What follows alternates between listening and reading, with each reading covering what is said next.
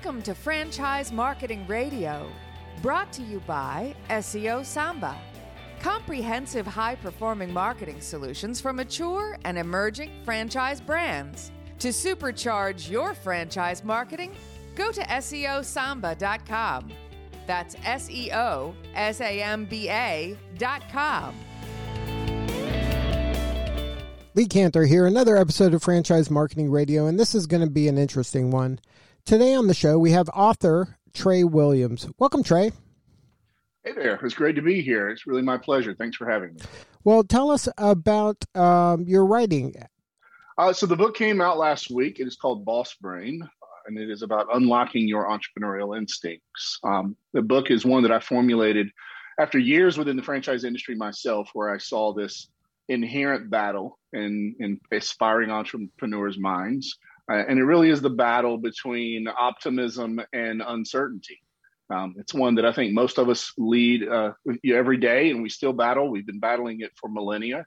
And in these days, in the Western world, where we have a tremendous amount of certainty, uh, the book really reveals how so many of us have succumbed to that, and it's really smothered our entrepreneurial instincts.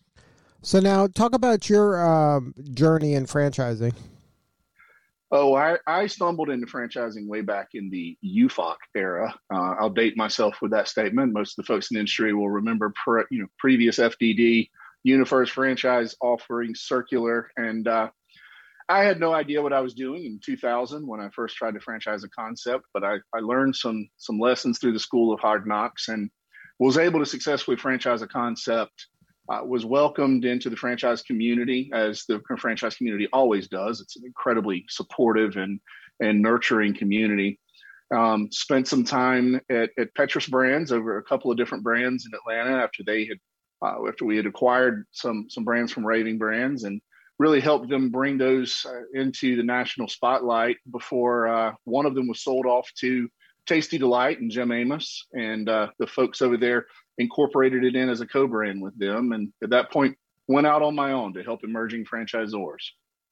So now, um, have you seen the a different type of uh, franchise e uh, post pandemic or during the pandemic and post pandemic rather than prior to it when you were you, you know, know what getting I'm, started? What I'm loving right now is that what I'm seeing are the aspiring entrepreneurs who have had this smoldering inner calling uh, the word entrepreneur coincidentally means inner calling. Um, and, and they've had this inner calling for some time. And I think the, the, the pandemic really revealed the, the so-called stability of 26 paychecks a year and 14 days of vacation to be a bit of a house of cards. And it really released these these instincts and, and caused folks to follow this this inner yearning, this inner calling that they've had for a long time. So, you know, what I'm hearing is a lot of folks saying, you know, I've been wanting to do this for decades and the pandemic really made me realize that there was uh, never going to be a perfect time. And and also the pan- pandemic sort of it, it, changed the market in a way that made this a really unique opportunity in history to seize market share in a variety of ways. Now do you find that young people are drawn to um, kind of the phrase or term entrepreneur? Um, I, I find them to be very they like the concept of being in control of their own destiny and they kind of have a negative feeling about business, though. So, do you see any of that? yeah. yeah, you know that's a bit of an enigma, right? So, what what's important to remember is 70% of the American for, workforce has indicated that they want to be self-employed. Well, that's 100 million people. So there's 100 million people out there who really feel this desire to be an entrepreneur and, and aren't converting that feeling into action. Um, I, the book goes into great detail about why this is happening and gives you a framework for for how to get out of it yourself. But what I'm seeing in this younger generation is one of the things that I talked about specifically in the book, which is our inherent optimism ebbs and flows throughout our life. And the time in our life when we're making these decisions about entrepreneurship and careers, let's say after college, mid and early 20s, is the time in our lives when coincidentally we are least optimistic. And, and this goes against conventional thinking. Most media would portray uh, the youth as, as uh, unappreciative of the hard work that the world requires, and they're, they're naive and they're, they're too optimistic. But it's actually the opposite of that. we're most optimistic when we're 55 years old, and we're least optimistic when we're in our 20s. So the, these young folks who do feel that inner calling are really becoming subject to that that hardwired negativity that is inherent at that age. Now, is that uh, is that a recent development, or historically have the young people been more optimistic than they are today? I, I think it's just a, a, a, sort of a misperception when we're looking at youth, and we uh, we think of those in their twenties as as being uh, overly optimistic, and the media has, has, always portrayed it that way. But if you read Tali Sharot's book Optimism Bias, you, you'll see that in that time frame is actually when we're least optimistic. And it's such a it's a t- such a tough thing because it's at that very moment when we are making those crucial decisions. And what ends up happening is we choose predictable adequacy. We choose 26 paychecks a year. We choose a, a job over our calling. Now um, do you find that folks who I don't know. I'm just the world that I'm seeing doesn't align exactly that way. I'm seeing a lot of folks, especially young folks, who aspire to maybe a, a life of things that they, I don't even want to call it entrepreneurship, but on like a series of projects or gigs or activities that pay them enough to live the lifestyle they want. They want the flexibility, and they don't uh, want necessarily a um, a job that that that's not kind of mission oriented or rewarding. I, am sure, just that's sure. What, no, I, I I see what you're saying. That certainly the gig economy is something that the, those who are 21 years old were born into. Um, everyone knows that the traditional workday of you know, eight to five o'clock and et cetera, et cetera, is a relic of the Industrial Revolution at a time when when America needed workers and we need them to be safe and healthy and not burned out. And we started measuring and maintaining the amount of time people spend on their job. So yeah, in a lot of ways, I don't, I, I can see that had that um, gig economy been in place when I was born, I would have felt the exact same way about traditional work environments and corporate structure in the workday. No doubt about it. But that's simply the world that they were born into, be albeit an antiquated. But that kind of world is it whether they call it that or not to me that is being an entrepreneur because you it is an eat what you kill lifestyle. I, I couldn't agree more. Yeah i agree with you completely.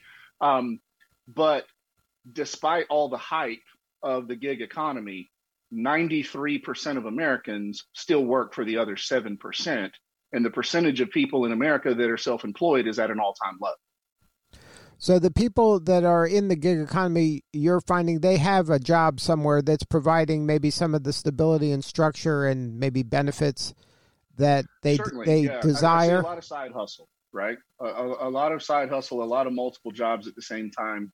Um, and the, certainly the pandemic created opportunities for underemployment where people needed to have that supplementary income. Um, and then maybe they found that, that to be a lifestyle that was attractive to them. But the uh, the what's not happening is there isn't enough uh, of the younger generation converting their their entrepreneurial desire into action to reverse this downward trend of entrepreneurship in America. It's been falling since the mid 1940s. So, um, is it falling just because that's the evolution of entrepreneurship, and maybe this is too hard of a, a path, and it's it's going to kind of just go away at some point? Um, well, or- it's too hard of a path, relatively speaking. What's happening is we're becoming victims of our own success. Uh, in in America, your safety is is uh, is always um, much higher than in other places in the world. We have uh, a grocery store right around the corner. The media, excuse me, the the poverty level in the United States, about $12,000 a year, is 20% more than the median income on the planet, which means the poorest people in America make 20% more than half the globe. So in America, we get a lot of certainty. Um, that doesn't mean that we don't have opportunities to bring people up out of poverty and expand the middle class. But what it does mean is this certainty has really undermined our entrepreneurial spirit. And what you can see is a one to one expansion as as the middle class expands, starting in the 1940s in the post World War II baby boom era, till now, a, a direct, well, excuse me, an indirect proportion relationship with entrepreneurship. As the middle class rises and quality of life becomes better, entrepreneurship declines. And then, um, so I'm seeing a lot of people in franchising that are those second act entrepreneurs that after maybe they have that nest egg, then they're willing to take the risk. Um, after they see like kind of no way to replicate that salary when they get laid off or they retire, sure, that absolutely. it kind of forces their hand almost to be an entrepreneur and buy something. And even that case, I, I mean, you can make a case that they're picking a safer route in terms of picking a franchise rather than kind of building their own thing. A hundred percent. I mean, I, I'm a huge franchise advocate for that reason. And more businesses were started in 2020 than have been started in any year for the past 15 years. So yeah, the pandemic really released that and and sort of unchained all of those aspiring entrepreneurs who had not uh, reached the point of comfort level uh, to make that decision on their own, and the pandemic made that decision for them. So, um, what's your kind of prognosis looking into your crystal ball in the future? What what's going to happen? I, am a I'm a recovering optimist, and uh, that means you're over 55. So, well, what it, what it means is I'm uh, I would never bet, bet against America or American entrepreneurs. I think every time entrepreneurs have been called on they've risen to the challenge, whether it was converting uh, suit factories into ammunition manufacturers during the, the World War II or converting uh, automobile assembly lines into ventilator assembly during the pandemic. I think you can, we should never bet against the American entrepreneur. And really, my mission is to bring awareness of this decline because on the current trajectory, by the mid 2040s, 99% of Americans are going to work for the other 1%. And I do not want to allow that to happen. Now, I'm seeing, um, and I've done work with some universities that they're trying to build as part of their curriculum an entrepreneur um, kind of element, whether it's a um, entrepreneurship classes available to anybody in any major or majors or minors in entrepreneurship. Uh, do you think that that's something that's going to help stem the tide and at least open up young people's mind to this as an option rather than I have to work for somebody else? I, I hope so, Lee. But here's the sad truth there are about 5,000 colleges in America, and among them, less than 300 of them have entrepreneurship or small business as a major about four or five percent of the universities. So the message that they're sending is resoundingly clear, and that is we are training you to be an employee. And there is an expectation of assimilation. So I'm proud that there are colleges and universities out there who are who are supporting these entrepreneurship programs and recognizing the importance of it, if for no other reason, because capitalism works best when there is competition. And in order to have that competition, we need a flourishing small business environment that can hold corporate monoliths accountable uh, through innovation and and through you know their agility that the, the larger companies don't have. So without those small businesses, capitalism doesn't function as well as it normally would. So now, do you think that there has to be some sort of intervention when it comes to these corporations, these mega corporations, just kind of sucking all the oxygen out of the room, and and uh, that they're almost I don't I, I really don't want companies that are too big to fail, but some of these companies are trying to play both sides of an equation. You know, they're building a platform, then they're selling stuff on the platform, and then they're, you know, learning from their the people using the platform to create their own things within the platform. Like it, it becomes very incestuous, and I think it becomes uh, it opens up uh, the possibility of corruption and not a true market. Yeah, to answer your question directly, is I think that intervention and regulation is what caused this disparity. I think that government intervention has always been lopsided towards bigger businesses and still is lopsided toward bigger businesses. If I'll give you a shining example of this, throughout the pandemic, your locally owned Ace Hardware could not be open, but Home Depot never closed, right? Your local farmers market office could not be open, but every large grocery store chain in Walmart was was open. So that message is resoundingly clear. And, and, and I don't want to intervene more than we've already intervened. What I want is the government to get out of the way and allow the free market to work the way it's supposed to. Right, but don't you think that that right? But uh, those government choices typically stem from the larger uh, corporations that are lobbying to create that kind of, um, of squashing of the small That's folks. What I'm saying is, I don't, I don't want more intervention on on their side. Uh, if we're going to intervene, we need to intervene as a consolidated effort of the people to support small business and the importance of, of propping up entrepreneurship. So, so what's the answer then?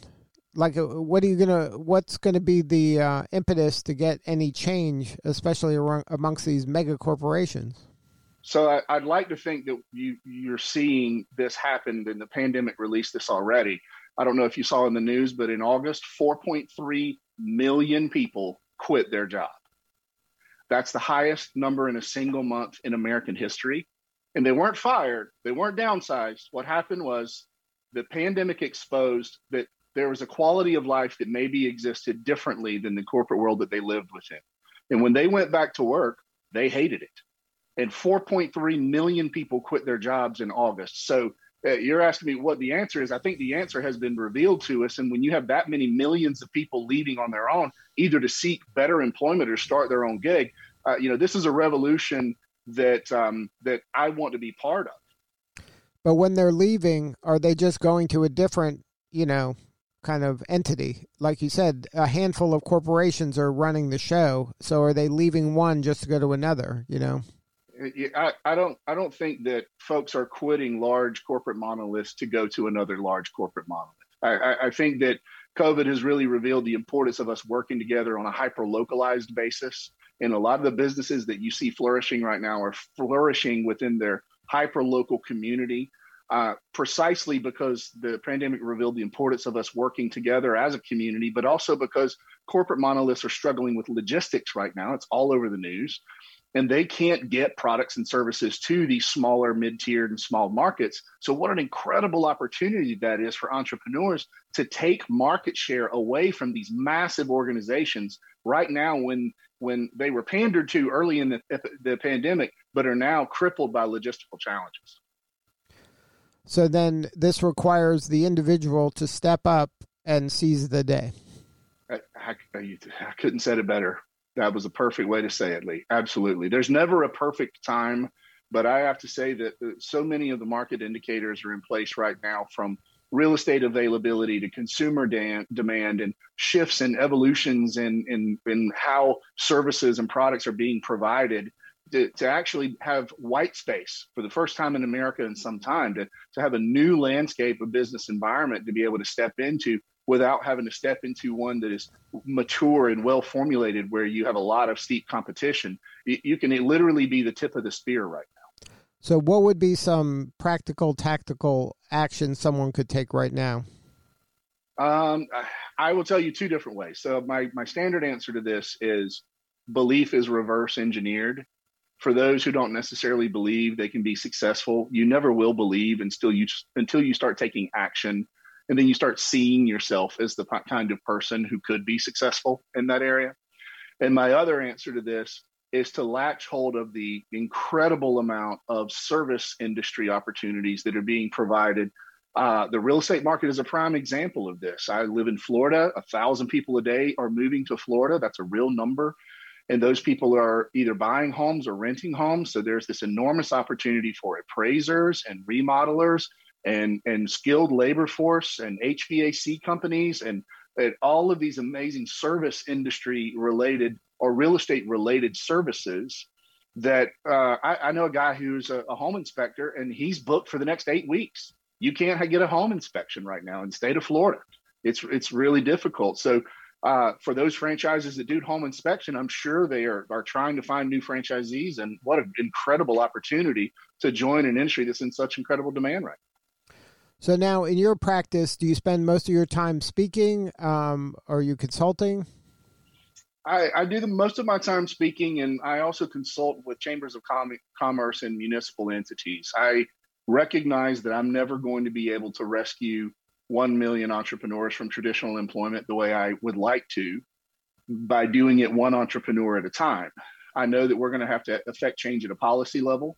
So I consult with a lot of chambers of commerce and municipal economic development councils on how to set up the infrastructure and the um, the attractiveness to allure those entrepreneurs into those markets, or to be able to have those that already are in their markets finally take that leap.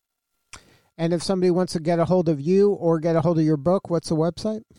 I'm really easy. You can go to treywilliams.com. I'm treywilliams.com. The book is called Boss Brain. It's on Amazon. You can. I was proud to see I made number nine on the new releases in the startups category this last week on Amazon, and uh, really was humbled by the support and the outpouring of support for this. I think a lot of people recognize the importance of entrepreneurship as as an as an American really fundamental and the importance of, of keeping capitalism working at its finest by always having great competition. So, um, anyone who'd like to pick up the book and contact me to have those discussions, I'm always happy to talk to entrepreneurs. Good stuff. Well, thank you so much for sharing your story today. You're doing important work, and we appreciate you. It's my pleasure. Thank you. All right, this is Lee Kantor. We'll see you all next time on Franchise Marketing Radio.